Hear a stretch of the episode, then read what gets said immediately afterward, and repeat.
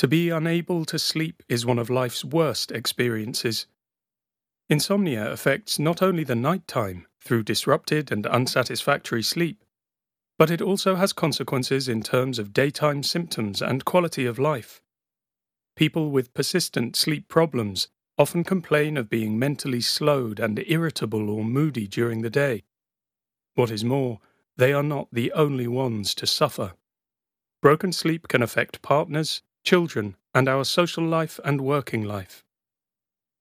Insomnia is a major public health problem. Billions of dollars are spent worldwide every year on prescribed medications, over the counter remedies, and other suggested solutions, all in the search for a decent sleep. One in ten adults and one in five of those over 65 years of age have insomnia. Being unable to sleep is one of the most common complaints heard by primary care practitioners, yet our healthcare systems are barely scratching the surface in offering a service that will help people. Research conducted over the past 40 years has established cognitive behavioral therapy, or CBT, as an effective treatment for persistent insomnia. Indeed, leading authorities now regard CBT as the treatment of first choice. Let me just say that again. CBT is the intervention that is recommended for chronic insomnia in clinical guidelines throughout the world. Not sleeping pills of any kind, yet that is just about all that people get offered. Why? Well, there is a problem.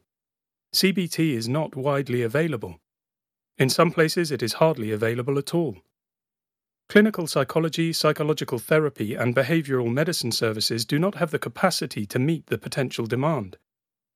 Besides, they spend most of their time on the also very common problems of depression, anxiety, and other mental health disorders. Yet the research has been conducted on insomnia the evidence is there, but the means to deliver CBT is so far still lagging behind. I hope that this book goes some way to filling that gap for you. As one of the people who has been most closely involved with the development and evaluation of insomnia treatment, I want to help you to sleep well. I believe that one of the ways to help overcome the scale of the insomnia problem that is out there is to put the solution, the CBT itself, directly into your hands. Hence, this book, and digital CBT solutions like Sleepio. We as professionals must and will continue to lobby politicians and healthcare providers to develop much needed services. However, there is also a lot that you can do to improve your sleep yourself, if you are given the right tools for the job. This book is designed for your use as a complete course of CBT treatment I have set out the different parts of the book and the chapters within each part so that you can use it as a CBT program. You are about to set out on a course of therapy. I will be your therapist, as it were, from a distance. But you must take on the role not only of patient, but also of collaborator and co therapist. You will be learning and implementing at the same time. You will be evaluating progress. You will get what you give. Like any course of treatment, I ask you to take this CBT program seriously. Give it some of your best quality time and attention. Your sleep is worth it. The Return of the Dove.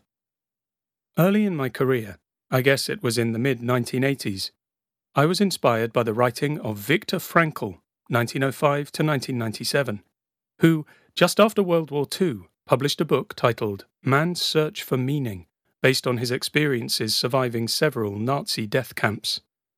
Frankl went on to become a leading Austrian neurologist and psychiatrist, but instinctively he was a remarkable philosopher and psychologist. A turn of phrase in another of his books that was written around the same time caught my eye and caught my imagination. It still does. In The Doctor and the Soul, Frankl recalls this statement from the famous Swiss psychiatrist Paul Dubois 1848 to 1918. Sleep is like a dove which has landed near one's hand and stays there as long as one does not pay any attention to it. But if one attempts to grab it, it quickly flies away. Here, Dubois captures the essence of sleep, and also of the dilemma facing the person with insomnia.